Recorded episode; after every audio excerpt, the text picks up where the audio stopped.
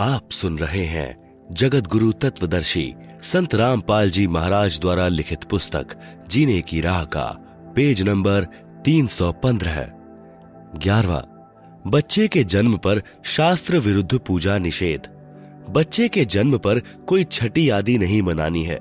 सूतक के कारण प्रतिदिन की तरह करने वाली पूजा, भक्ति, आरती, ज्योति जगाना आदि बंद नहीं करनी है।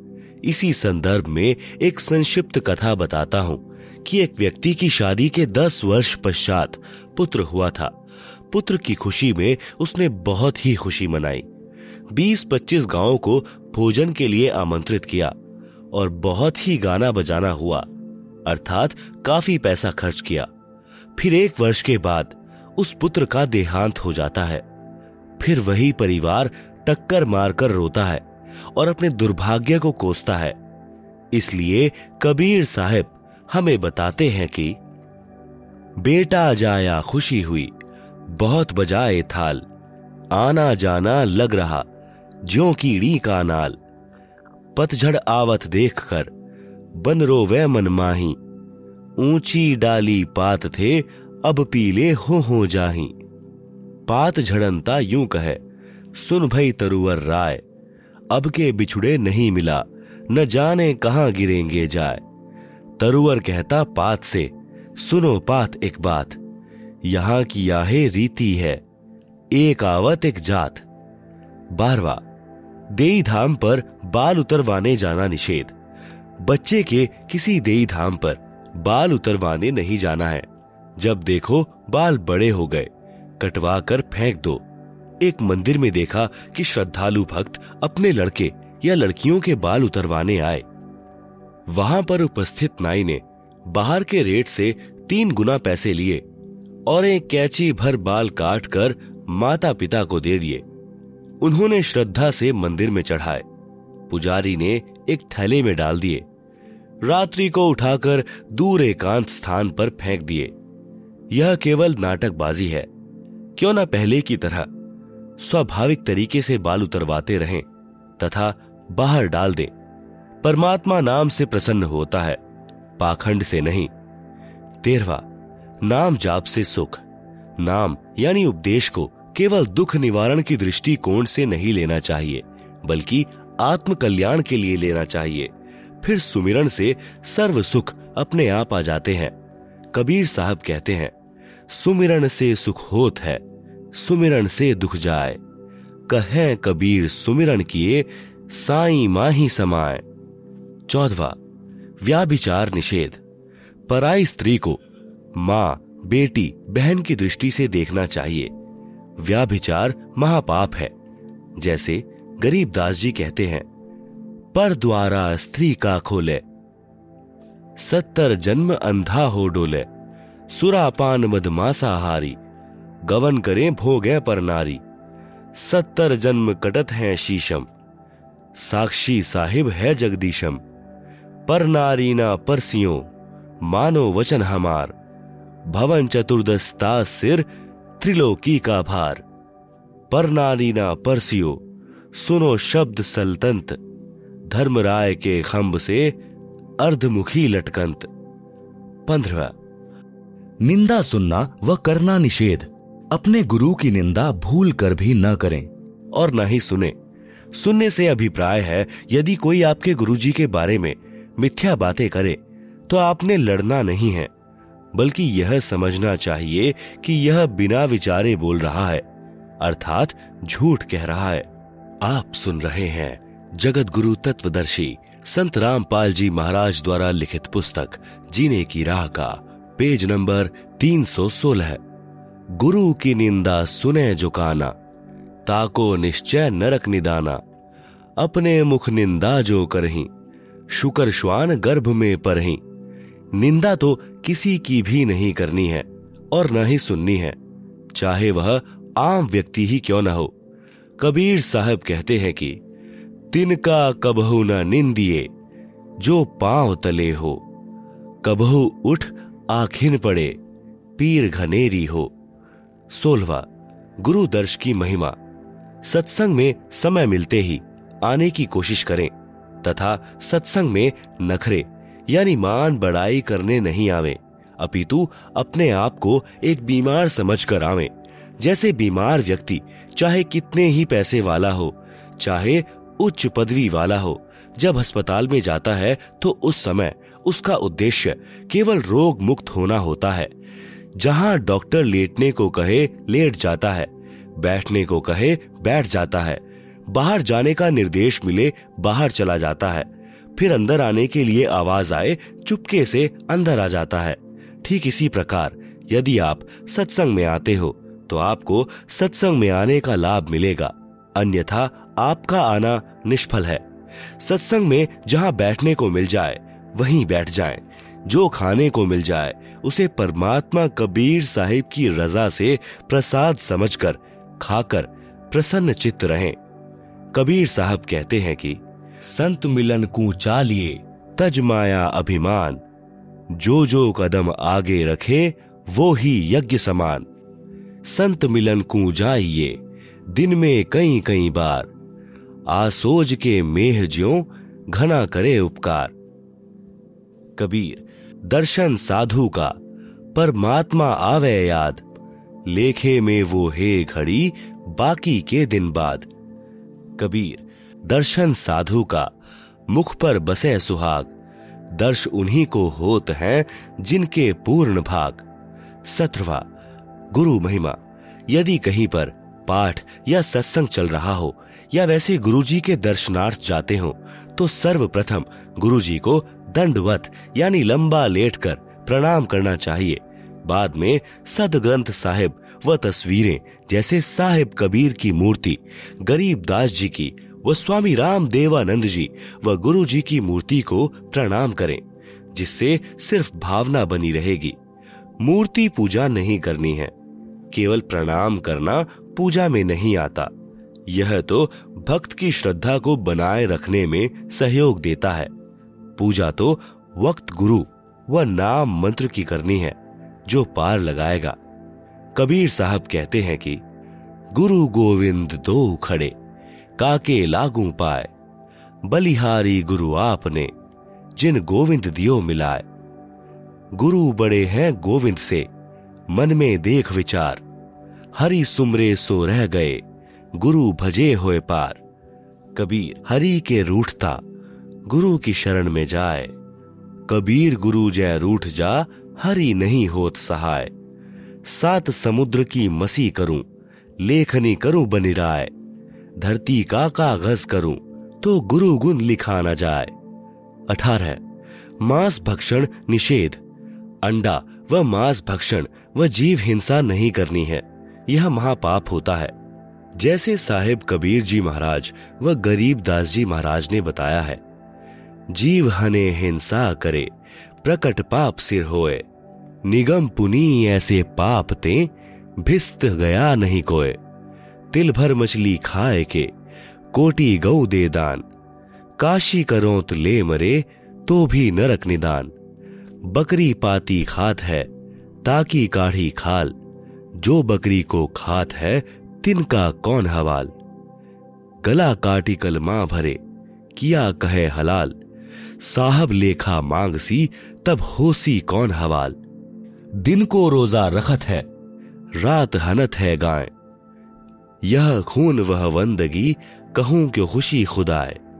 कबीरा ते पीर है, जो जाने पर पीर। जो पर पीर न जानी है, सो काफिर बेपीर। खूब खाना है खिचड़ी, माही परी टुकलौन। मांस पराया खाए के गला कटावे कौन? मुसलमान मारे कर दसो, हिंदू मारे तरवार। कहे कबीर दोनों मिली जह यम के द्वार। मास आहारी मानव, प्रत्यक्ष राक्षस जानी, ताकि संगति मती करे, होई भक्ति में हानि। मांस खाएते ढेर सब, मद पीवे सो नीच। कुल की दुर्मति पर हरे, राम कहे सो ऊंच। मांस मछलियाँ खात हैं, सुरापान से हेत ते नर नर के जाहिंगे माता पिता समेत। जीव हिंसा जो करते हैं, या आगे क्या पाप? कंटक जुनी जिहान में सिंह भेड़िया और सांप। झोटे बकरे मुर्गी ताई, लेखा सभी लेत गुसाई। मृग मोर मारे महमंता। अचराचर है जीव अनंता।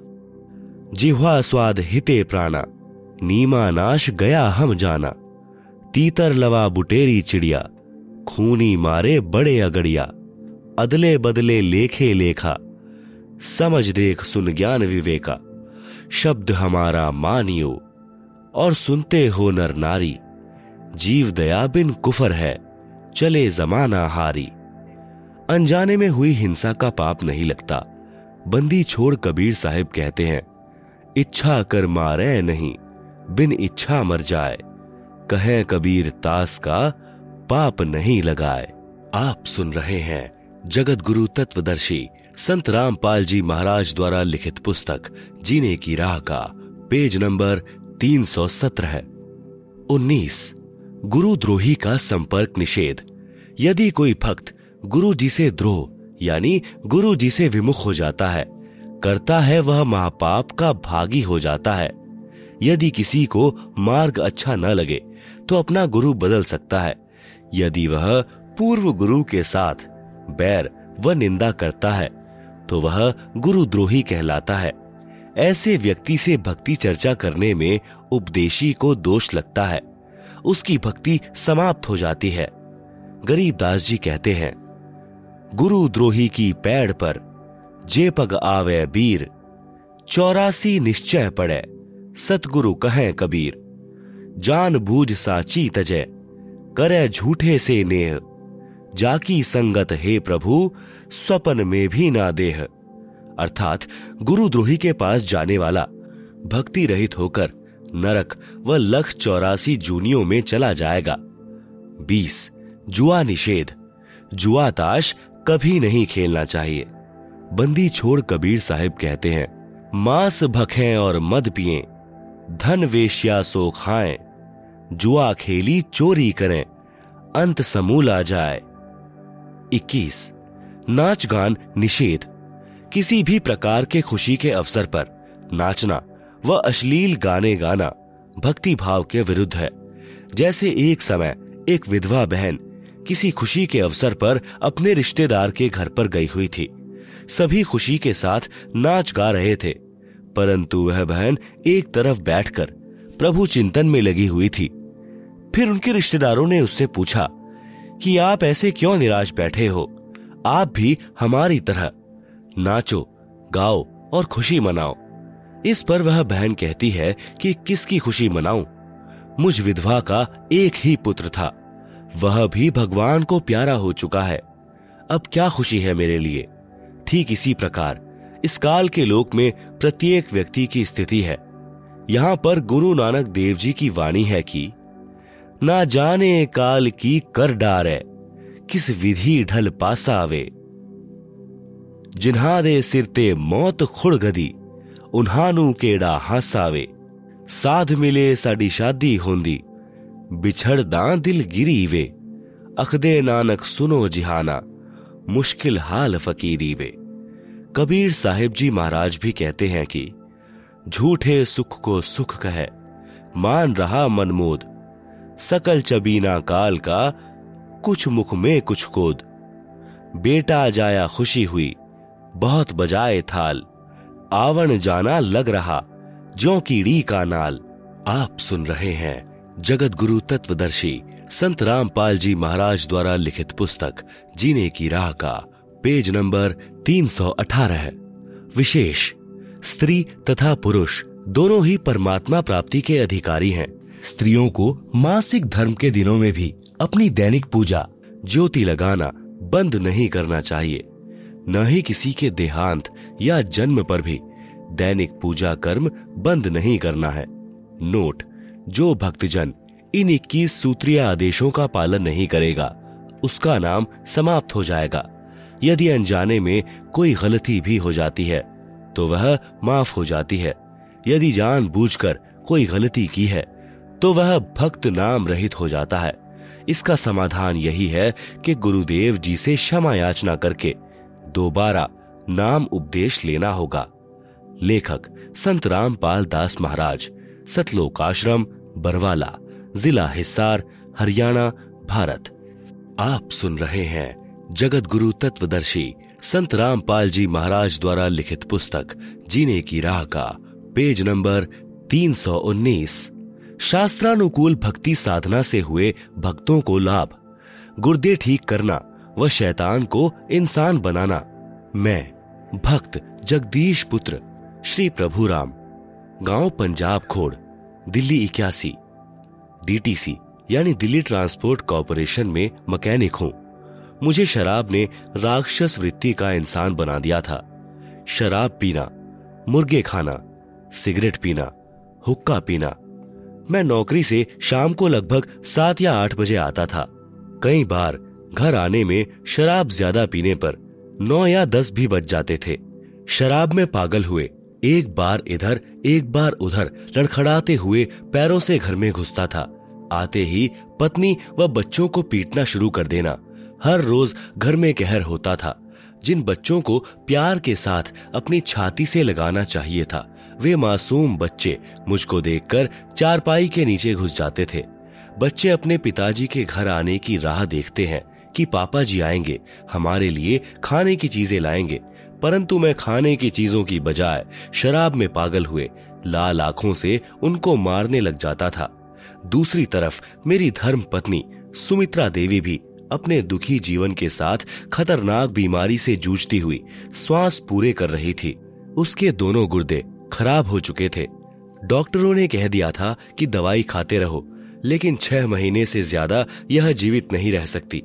ऑल इंडिया मेडिकल और डॉक्टर राम मनोहर लोहिया हॉस्पिटल, दिल्ली से भी यह रिपोर्ट मिली कि गुर्दे खराब हो चुके हैं और यह छह महीने से ज़्यादा जीवित नहीं रह सकती। और साथ में दवाई भी। अंत समय तक खाते रहना होगा। उन मासूम बच्चों का क्या हाल होगा, जिनका पिता शराब पीता हो, माँ मृत्यु शैया पर हो। कोई वज़न का कार्य नहीं कर सकती। तो उन बच्चों को जब यह पता चला कि तुम्हारी मम्मी यानी माता जी भी छह महीने से ज़्यादा जीवित नहीं रहेगी तो उन बच्चों की आँखों से आँसू बहते रहते थे। एक तो पिताजी शराबी और दूसरी तरफ़ हमारी माताजी जानलेवा बीमारी से पीड़ित। हमारा क्या होगा? तीन लड़के तथा एक लड़की अपनी माताजी के पास गिरकर रोने लगे। तथा कहा कि, हे भगवान, हम सबको भी हमारी माताजी के साथ ही अपने पास बुला लेना। यहाँ किसके सहारे जिएँगे? परमात्मा ने उन बच्चों की भी पुकार सुनी और हमारे भी शुभ कर्म उदय हुए कि हमारे पड़ोस में ही भक्तमती निहाली देवी ने अपने गुरुदेव संत रामपाल जी महाराज की आज्ञा अनुसार तीस, इकतीस, एक जनवरी उन्नीस सौ सतानवे को सदगुरु गरीब दास जी महाराज की अमृतमयी वाणी, तीन दिन का अखंड पाठ अपने घर करवाया, जिसमें संत रामपाल जी महाराज ने 31 दिसंबर उन्नीस सौ छियानवे को रात्रि में 9 से 11 बजे तक सत्संग किया।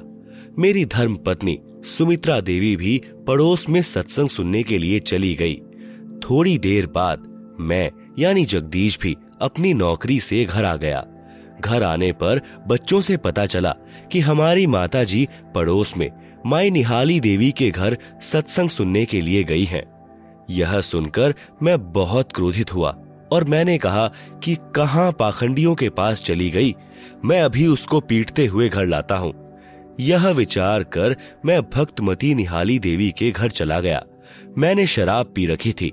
जब मैं निहाली माई के घर पहुँचा तो संत रामपाल जी महाराज सत्संग कर रहे थे। बहुत से भक्तजन सत्संग सुन रहे थे। उन सभी को देखकर मैं कुछ नहीं बोला और चुपचाप सबसे पीछे बैठ गया। मैंने सत्संग सुना। सत्संग में महाराज जी ने बताया कि शराब पीवे कड़वा पानी, सत्तर जन्म श्वान के जानी, सोनारी जारी करे सुरा पान सो बार, एक चिलम हुक्का भरे, डूबे काली धार। मानुष जन्म पाए कर नहीं भजे हरि नाम, जैसे कुआँ जल बिना खुदवाया किस काम। महाराज जी ने सत्संग में बताया कि जिन बच्चों को पिताजी ने सीने से लगाना चाहिए, उस शराबी व्यक्ति को देखकर बच्चे चारपाई के नीचे छुप जाते हैं। शराबी व्यक्ति, आप भी दुखी धन हानि समाज में इज़्ज़त समाप्त तथा परिवार तथा पड़ोस व रिश्तेदारों तक को परेशान करके बददुआएँ प्राप्त करता है।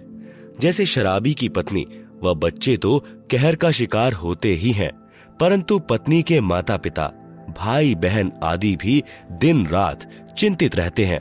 सर्व पाप का भार उस नादान शराबी के सिर पर आता है। मनुष्य जन प्रभु ने भक्ति करके आत्म कल्याण करने को दिया है। इसको शराब आदि में नष्ट नहीं करना चाहिए। जैसे बच्चा स्कूल में शिक्षा ग्रहण नहीं करता, आवारा गर्दी में घूमता रहता है, वह शिक्षा से वंचित रह जाता है। फिर सारी आयु मजदूरी करके जीवन निर्वाह करता है। फिर उसे याद आता है कि यदि मैं आवारा गर्दी न करता तो आज अन्य सहपाठियों की तरह बड़ा अधिकारी होता। परंतु अब क्या बने? यह तो उस समय सोचना था। कबीर साहब कहते हैं कि अच्छे दिन पीछे गए। गुरु से किया न हेत। अब पछतावा क्या करें, जब चिड़िया चुग गई खेत। इसी प्रकार, यदि मनुष्य जन्म में जो प्राणी प्रभु भक्ति नहीं करता, वह पशु पक्षियों की योनियों को प्राप्त होता है। जो व्यक्ति शराब पीता है, वह शराब के नशे में खाने की भरी थाली को लात मारता है। भक्ति न करने से भिन्न भिन्न प्राणियों की योनियों में कष्ट उठाता है। कभी वह कुत्ते की योनि धारण करता है कुत्ता सारी रात सर्दी में भी गली में रहता है, ऊपर से वर्षा तथा सर्दियों की रात्रि में महाकष्ट उठाता है। सुबह भूख सताती है, किसी घर की रसोई में घुसने की चेष्टा करता है। घर वाले डंडा या पत्थर मारते हैं। कुत्ता बहुत देर तक चिल्लाता रहता है, फिर अन्य घर में घुसता है। वहाँ न जाने रोटी मिलेगी या सोटी, यानी डंडा, यदि वहाँ भी डंडा नसीब में हुआ। तो वह शराबी, जो अब कुत्ता बना है, गाँव के बाहर जाता है। भूख से व्याकुल हुआ मनुष्यों का मल खाता है। यदि वह नादान प्राणी जब मनुष्य शरीर में था, सत्संग में आता, अच्छे विचार सुनता, बुराई त्याग कर अपना कल्याण करवाता, तथा बच्चों को अच्छी शिक्षा तथा प्रभु की दीक्षा प्रदान करवाता, सदा सुखी हो जाता। शराब का नशा कुछ समय रहता है। परमात्मा के नाम भजन से हुए सुख का आनंद सदा साथ रहता है। उपरोक्त सत्संग, आदरणीय संत रामपाल जी महाराज का सुनकर मेरी शराब छू मंत्र हो गई। आँखों से आँसू बह चले। घर चला गया। नींद नहीं आई। एक जनवरी उन्नीस सौ सत्तानवे को दोपहर डेढ़ बजे अपनी पत्नी को साथ लेकर संत रामपाल जी महाराज के पास गया। उनसे आत्म कल्याण के लिए उपदेश प्राप्त किया। उसके बाद आज 2005 तक। शराब, तंबाकू तथा मांस छुआ भी नहीं। मेरी पत्नी ने भी सदगुरु रामपाल जी से उपदेश लिया। उस दिन के बाद वह बिल्कुल स्वस्थ है। डॉक्टरों के इलाज तथा बीमारी की एक्सरे आदि की रिपोर्ट आज भी हमारे घर रखी है। जन जन को दिखाते हैं। संत रूप में आए परमेश्वर के संदेश वाहक संत रामपाल को पहचानो। मुफ़्त नाम उपदेश प्राप्त करके कृपया अपना कल्याण करवाएँ। भक्त जगदीश दास, आप सुन रहे हैं जगत गुरु तत्वदर्शी संत रामपाल जी महाराज द्वारा लिखित पुस्तक, जीने की राह का, पेज नंबर 321 ग्यारह हज़ार वोल्टेज के तार से छुड़वाना। मैं भक्त सुरेश दास, पुत्र श्री चाँद राम, निवासी गाँव धनाना, जिला सोनीपत, जो कि फ़िलहाल शास्त्री नगर रोहतक हरियाणा का निवासी हूँ। सदगुरु जी से नाम उपदेश लेने से पहले मेरे घर की आर्थिक स्थिति बहुत कमज़ोर थी। परिवार का कोई भी ऐसा सदस्य नहीं था जो कि कभी बीमार न रहता हो। मेरी पत्नी को भूत प्रेत बहुत ही ज़्यादा परेशान करते थे। इतना कष्ट रहने के बावजूद हम देवी देवताओं की बहुत पूजा करते थे, तथा मेरी हनुमान जी में बहुत ज़्यादा आस्था थी। लेकिन घर में संकट पर संकट आते जा रहे थे। किसी भी काम में बरकत नहीं हो रही थी। पूर्ण परमात्मा सदगुरु रामपाल जी महाराज जी, मेरे परिवार के होने के कारण हम उनको पूर्ण परमात्मा नहीं मान पाए, जिसका खामियाजा हमें कई वर्षों तक झेलना पड़ा। तभी गाँव सिंहपुरा निवासी भक्त विकास ने मुझे बताया कि आपके घर में पूर्ण परमात्मा जगत गुरु रामपाल जी महाराज आए हुए हैं, और आप कहाँ सोए पड़े हो? तो मैंने कहा कि काल ने हमें कष्ट ही इतना दे रखा है कि हमें वहाँ के बारे में जानने का टाइम ही नहीं मिला। सारा समय डॉक्टरों के चक्कर काटने में चला जाता है। ऊपर से आर्थिक तंगी भी बहुत रहती है। उस भक्त ने मुझे काफ़ी समझाया। पूर्ण परमात्मा की ऐसी दया हुई कि मैं संत रामपाल जी महाराज से नाम उपदेश लेने के लिए अक्टूबर 2010 में सतलोक आश्रम बरवाला में पहुँचा। नाम उपदेश लेने के बाद सदगुरु जी ने अपना दया का पिटारा खोल दिया और मुझे वो सुख अनुभव होने लगे, जिनका वर्णन इस ज़ुबान से कर पाना बहुत मुश्किल है। मेरी पत्नी को भूत प्रेत सता रहे थे। सदगुरु देव जी की दया से अब वह पूर्ण रूप से ठीक है। 7 सितंबर 2011 को मेरा लड़का मोहित उम्र 12 साल, जो कि मेरे कहने पर मिस्त्री को बुलाने के लिए गया था। मेरा लड़का मिस्त्री के मकान की छत पर चढ़ गया तथा छज्जे पर चला गया। छज्जे के साथ ऊपर ग्यारह हज़ार वोल्टेज के बिजली के तार थे। लड़के तथा तारों के बीच में केवल एक फीट की दूरी थी। जब वह उनके नज़दीक गया तो तारों ने लड़के को खींच लिया और लड़के के सिर पर तार चिपक गया। तथा एक इंच गहरा घुस गया। वह मुँह जल गया और बिजली सारे शरीर में प्रवेश करके पैर के अंगूठे की हड्डी को तोड़कर निकलने लगी। उसी समय सतगुरु रामपाल जी महाराज आकाश मार्ग से आए तथा मेरे लड़के को बहुत ही चमकदार यानी तेजोमय शरीर सहित दिखाई दिए, जैसे हज़ारों ट्यूबों का प्रकाश हो रहा हो।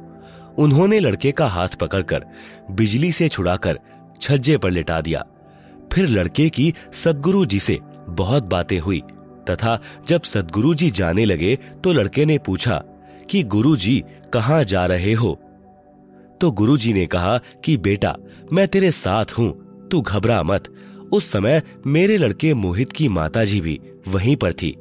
उसने यह दृश्य अपनी आँखों देखा, तथा वह बहुत घबरा गई, क्योंकि लड़के के शरीर से बिजली के लपटे निकल रही थी। उसके बाद हम लड़के को पीजीआई, रोहतक हॉस्पिटल में लेकर गए। वहाँ पर भी लड़के को गुरुजी दिखाई दिए।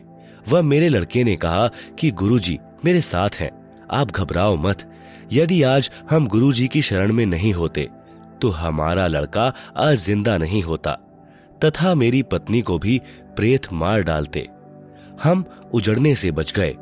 यह सदगुरु रामपाल जी महाराज की ही दया है। आप सुन रहे हैं जगत गुरु तत्वदर्शी संत रामपाल जी महाराज द्वारा लिखित पुस्तक, जीने की राह का, पेज नंबर 322 सर्व पाठकों से प्रार्थना है कि मेरी सत्य कथा को पढ़कर आप जी भी सतगुरु रामपाल जी महाराज जी की शरण में आकर अपना समय रहते कल्याण कराएँ। तथा प्रारंभ में लिखे कर्मों के कारण जो घटनाएँ घटनी होती हैं, उनसे पूर्ण रूप से बचोगे।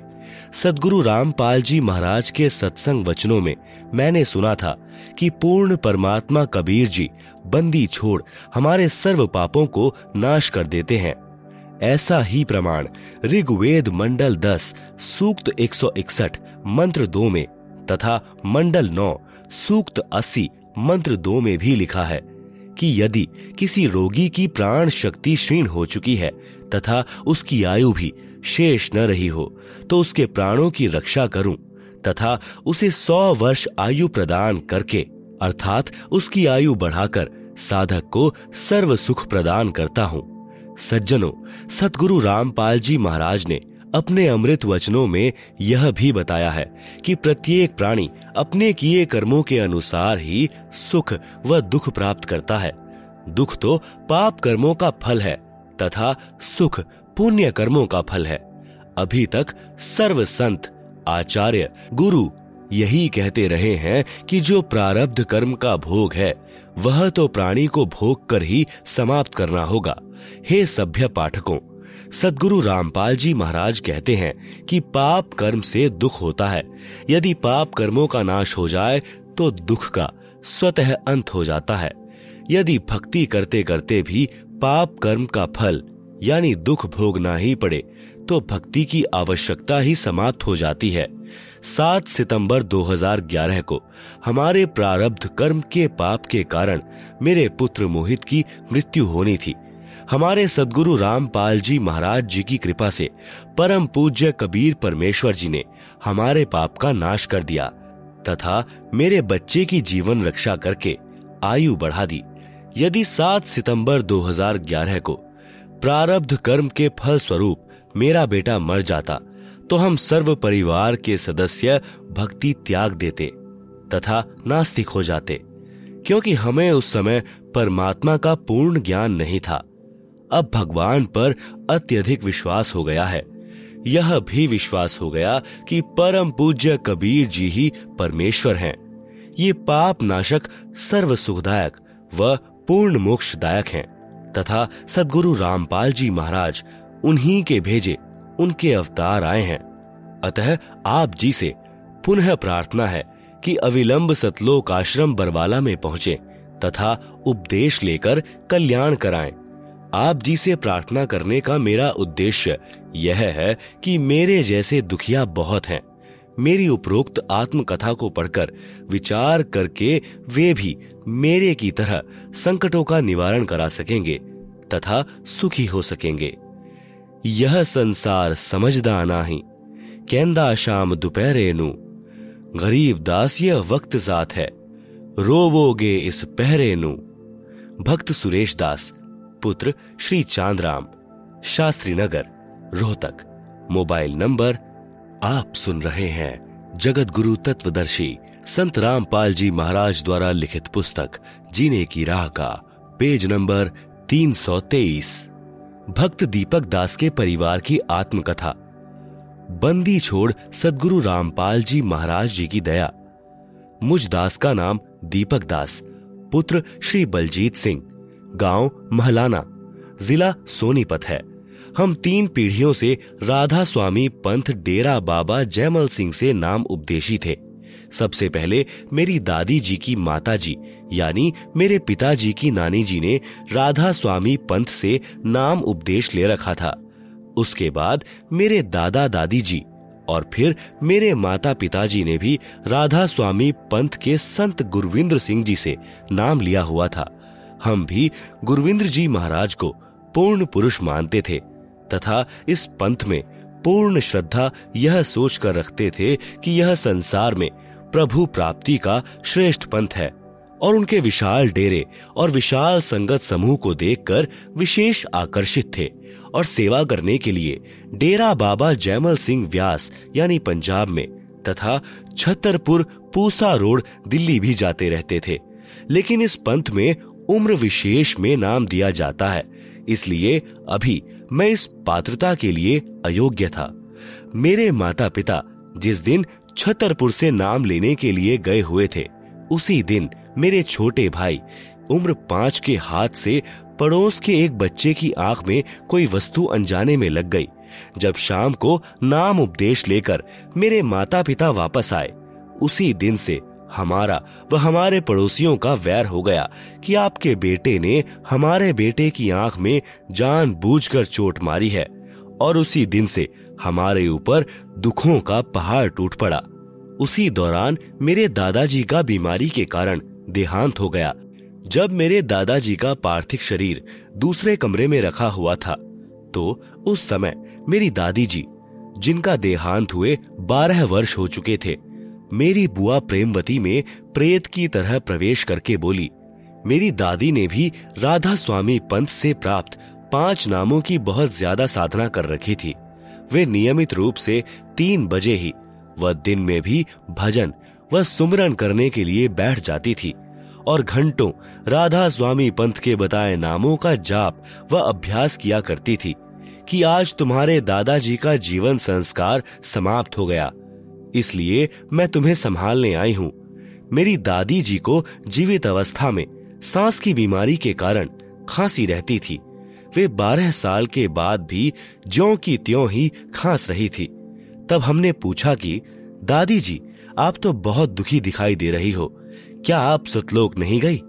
तब मेरी दादी ने कहा कि, बेटा, मैंने गलत साधना करने के कारण अपना अनमोल मनुष्य जीवन व्यर्थ कर दिया।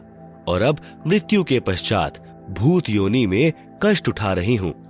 आप सुन रहे हैं जगत गुरु तत्वदर्शी संत रामपाल जी महाराज द्वारा लिखित पुस्तक, जीने की राह का पेज नंबर 324 मैं कहीं सतलोक में नहीं गई। मेरी माता जी ने आश्चर्य के साथ पूछा कि, माँ, क्या आपको आपके गुरु चरण सिंह जी महाराज ने नहीं संभाला? तब मेरी दादी जी ने अत्यंत दुख के साथ कहा कि उन्होंने मेरी कोई संभाल नहीं की, और मैं आज भी ऐसे ही दुखी हो रही हूँ। उस घटना के दो साल बाद, एक दिन, मेरी दूसरी बुआ, कमला देवी के अंदर, मेरे दादाजी प्रेतवत प्रवेश करके बोले और कहा कि मैं तो बहुत दुखी हूँ, तथा मेरी कोई गति नहीं हुई। मैं नहाना चाहता हूँ।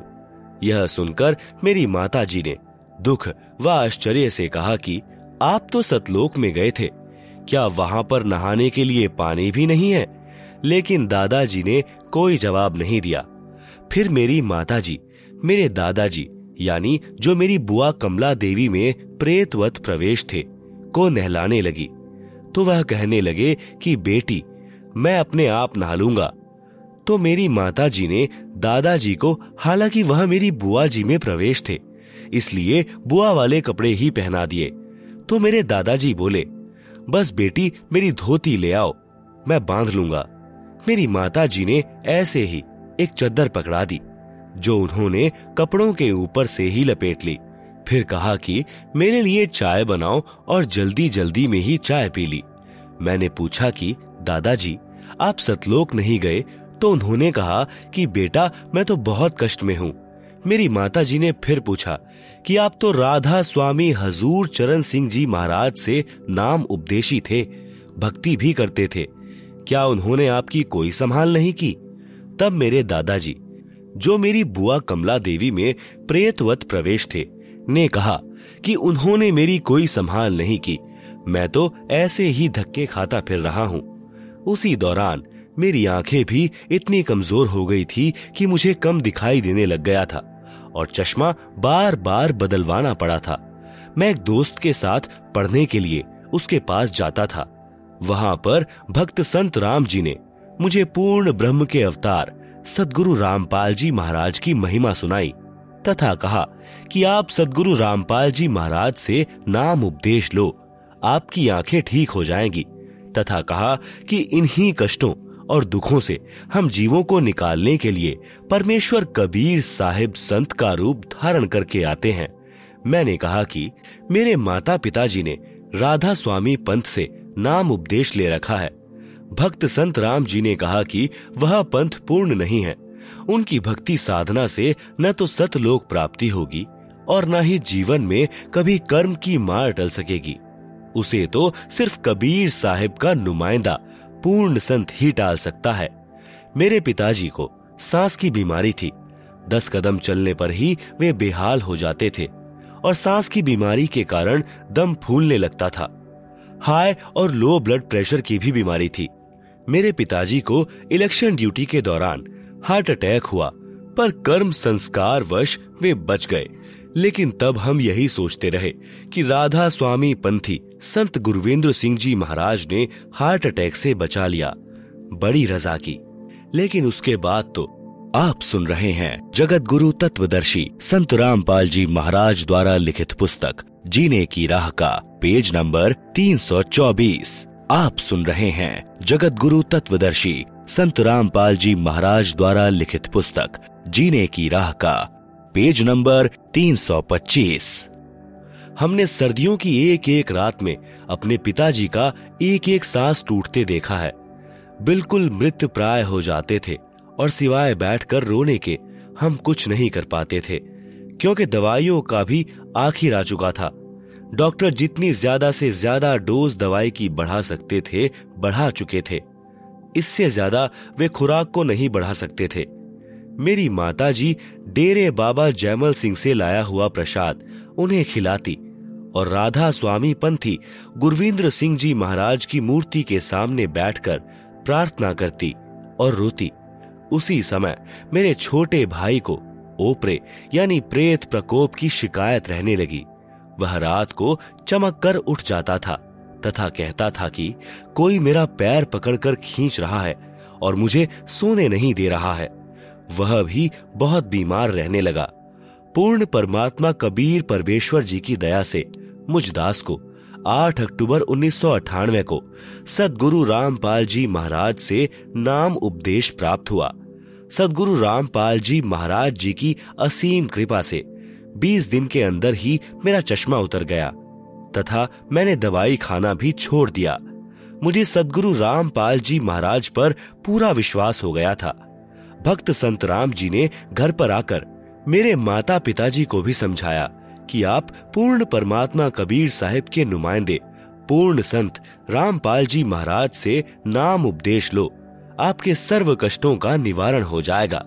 उसके बाद मैंने भी अपने माता पिता को समझाया। तो वे बोले, हम पहले तो राधा स्वामी थे। अब संत रामपाल जी महाराज से नाम उपदेश लेंगे। दुनिया क्या कहेगी? तब मैंने कहा कि पिताजी, यदि एक डॉक्टर से इलाज नहीं हो रहा तो क्या दूसरा डॉक्टर नहीं बदलते? परंतु दुखी बहुत थे। कुछ समय बाद कबीर परमेश्वर जी की शरण में आ गए और राधा स्वामी पंथ के उन पाँच नामों का त्याग करके पूर्ण संत सदगुरु रामपाल जी महाराज से नाम उपदेश ले लिया। सदगुरु कबीर साहिब जी कहते हैं, शरण पड़े को गुरु संभाले, जान के बालक भोला रे। सारे परिवार के नाम लेने के साथ ही हमारे अच्छे दिन शुरू हो गए। मेरे भाई का ओपरा, यानी प्रेत बाधा, ठीक हो गया। पिताजी का स्वास्थ्य बिल्कुल ठीक हो गया। पहले वे दस कदम भी नहीं चल सकते थे। अब एक आदमी के साथ लगकर चीनी की बोरी को उठा देते हैं। आज हमारा परिवार पूर्ण परमात्मा के अवतार, सदगुरु रामपाल जी महाराज जी की शरण में उनकी दया से पूर्ण सुखी है। परंतु हमारे दादा दादी व पिताजी की नानी जी के मनुष्य जीवन का जो नुकसान हुआ, उसकी भरपाई किसी भी प्रकार से नहीं हो सकती। यदि किसी आदमी की जान बचाने के लिए लाखों और करोड़ों रुपए खर्च कर दिए जाएँ और उसकी जान बच जाए तो उसे उस खर्च हुए पैसे का कोई मलाल नहीं होता और सोचता है कि चलो जान तो बची, लेकिन आज चाहे कितनी भी कीमत चुकाने पर भी मेरे दादा दादी का जीवन, जो कि शास्त्र विरुद्ध साधना, यानी राधा स्वामी पंथ द्वारा बताए पाँच नामों की साधना करने से बिल्कुल व्यर्थ चला गया। वे भूत और पितर की योनियों में कष्ट भोग रहे हैं, वापिस नहीं आ सकता। जो घिनौना मज़ाक ये नकली संत और पंथ सर्व समाज के साथ कर रहे हैं क्योंकि चौरासी लाख योनिया भोगने के पश्चात मिलने वाले अनमोल मनुष्य जीवन को, जो पूर्ण परमात्मा को प्राप्त करने का एकमात्र साधन है, उसे बर्बाद कर रहे हैं। इस महाश्रुति की आपूर्ति किसी भी कीमत से नहीं की जा सकती। सदगुरु जी, आपने बड़ी दया की, हम तुच्छ जीवों पर, जो अपना सत्य ज्ञान देकर अपनी शरण में बुला लिया, अन्यथा हम भी पीढ़ी दर पीढ़ी से प्राप्त इस शास्त्र विरुद्ध साधना में अपने मनुष्य जन्म को समाप्त करके कहीं भूत और पितरों की योनियों में चले जाते और इस शास्त्र विधि युक्त सत भक्ति से वंचित रह जाते। सर्व बुद्धिजीवी समाज से प्रार्थना है कि अभी भी समय है। इस सत्य ज्ञान को समझें तथा निष्पक्ष होकर निर्णय करें। बंदी छोड़ सदगुरु रामपाल जी महाराज के चरणों में आकर सत भक्ति प्राप्त करके अपने मनुष्य जीवन का कल्याण करवाएँ। भक्त दीपक दास, आप सुन रहे हैं जगत गुरु तत्वदर्शी संत रामपाल जी महाराज द्वारा लिखित पुस्तक, जीने की राह का, पेज नंबर 326 परमेश्वर की असीम कृपा। बंदी छोड़ सदगुरु रामपाल जी महाराज की जय। यजुर्वेद अध्याय आठ, मंत्र तेरह में प्रमाण है कि पूर्ण परमात्मा पापी से भी पापी व्यक्तियों के भी संपूर्ण पापों का नाश करके भयंकर रोगों से भी मुक्त कर देते हैं, जिसका मैं जीता जागता उदाहरण हूँ। मैं केशव मैनाली, पुत्र श्री इंद्र प्रसाद मैनाली, गाँव विकास समिति हरियौन, जिला सरलाही, नेपाल का निवासी हूँ। और वर्तमान में काठमांडू उपत्यका टीमी भक्तपुर में घर बनाकर रहता हूँ। मैं चुरे भावर, यानी नेपाल नाम के राजनीतिक पार्टी का अध्यक्ष एवं पूर्ण सभासद हूँ। मेरे ऊपर सदगुरु रामपाल जी महाराज ने चमत्कारी कृपा कर मुझे और मेरे परिवार के संपूर्ण दुखों का नाश कर सुखी बना दिया। संसार की नज़र में मैं सुखी और सम्मानित जीवन जी रहा था। परंतु मैं अपनी बीमारियों के कारण बहुत ही दुखी था। मैं पिछले 20 वर्षों से खूनी बवासीर से पीड़ित था और शौच करते समय अत्यधिक पीड़ा सहन करनी पड़ती थी। साथ ही आठ वर्षों से क्रोनिक ब्रोंकाइटिस से पीड़ित था। राजनैतिक कर्मी होने के कारण बहुत लोगों से मिलना पड़ता था और हमेशा मुख पर कपड़ा या हाथ रखकर बोलना पड़ता था। मैंने अपने रोगों के इलाज के लिए अच्छे से अच्छे डॉक्टरों को दिखाया, परंतु कोई फ़ायदा नहीं हुआ, जबकि मैंने धर्म के नाम पर अज्ञानी संतों के चक्कर में पड़कर अपने जीवन के बासठ वर्ष बर्बाद कर चुका था। आप सुन रहे हैं जगत गुरु तत्वदर्शी संत रामपाल जी महाराज द्वारा लिखित पुस्तक, जीने की राह का, पेज नंबर 327 मुझे यह बातें सदगुरु रामपाल जी महाराज जी से नाम उपदेश लेने के बाद पता चला, नेपाल संसद का सभासद होने के कारण सरकारी खर्चों पर मैं संसार के किसी भी डॉक्टर से अपने रोग का इलाज करवा सकता था। परंतु नेपाल के मेडिकल बोर्ड ने इसके लिए सिफारिश नहीं की, क्योंकि उनके अनुसार मेरा रोग लाइलाज था और कोई भी डॉक्टर मुझे ठीक नहीं कर सकता। अब तो मुझे लगता था कि जीवन पर्यंत दुख भोगना पड़ेगा और हमेशा दवा खाते रहना पड़ेगा। एक दिन मैं शोक मग्न बैठा था। मुझे मेरे मित्र भक्त भोला दास जो कई वर्षों से सदगुरु रामपाल जी महाराज का शिष्य था, मेरे दुखों को सुनकर सदगुरु जी से उपदेश लेने पर आपके दुखों का अवश्य नाश होगा। यह कहकर विश्वास दिलाने लगा। मैं तथा कथित बड़े बड़े संतों की संगत करके थक चुका था। उस मित्र की वाणी मेरे लिए अंधेरे में दीपक के प्रकाश के समान मेरे मन को छू गई। मैं तीसरे दिन ही सतलोक आश्रम, चंडीगढ़ रोड, बरवाला, जिला हिसार, हरियाणा के लिए चल दिया, तथा अपनी पत्नी को भी लिया, क्योंकि घुटने की हड्डी घिस जाने के कारण वह भी बहुत परेशान थी, और उसकी आँखों में जल बिंदु नामक एक लाइलाज रोग था, तथा अपने छोटे पुत्र की पत्नी को भी साथ में ले लिया। मुझे रास्ते में नेपाल के कई भक्तजन मिल गए, जो सतलोक आश्रम में जा रहे थे। इस प्रकार मैं बिना कोई परेशानी सतलोक आश्रम आ गया। मैं संतों व महंतों के स्वार्थ से परिचित था, तथा सदगुरु रामपाल जी महाराज का कोई पुस्तक व प्रवचन नहीं सुना था। किसी के कहने मात्र से आ गया था। अतः आते ही नाम उपदेश लेने के लिए तैयार नहीं था। मेरा सौभाग्य ही था कि मेरा आना ही सत्संग समागम के समय हुआ और मुझे सदगुरु देव का सत्संग सुनने को मिला, जिसमें मुझे पता चला कि इस संसार के सभी धर्म गुरु सभी पंडित, सभी पुरोहित अपने निजी स्वार्थ के लिए धर्म के नाम पर लोगों को काल जाल में फंसाकर हम भोली भाली आत्माओं को नरक भेजने का प्रपंच रच रहे हैं। वे न तो कभी परमेश्वर से मिले हैं और न ही उन्हें परमेश्वर की सत्य भक्ति का ज्ञान है। और यह काम वे चंद रुपयों तथा समाज में सम्मान पाने मात्र के लिए कर रहे हैं। परंतु मैं फिर भी नाम उपदेश लेने के लिए तैयार नहीं हुआ। लेकिन मेरी पत्नी तुरंत नाम दान के लिए तैयार थी, क्योंकि नाम दान के लिए बिना गुरु दर्शन तथा गुरु का आशीर्वाद मिलना संभव नहीं था।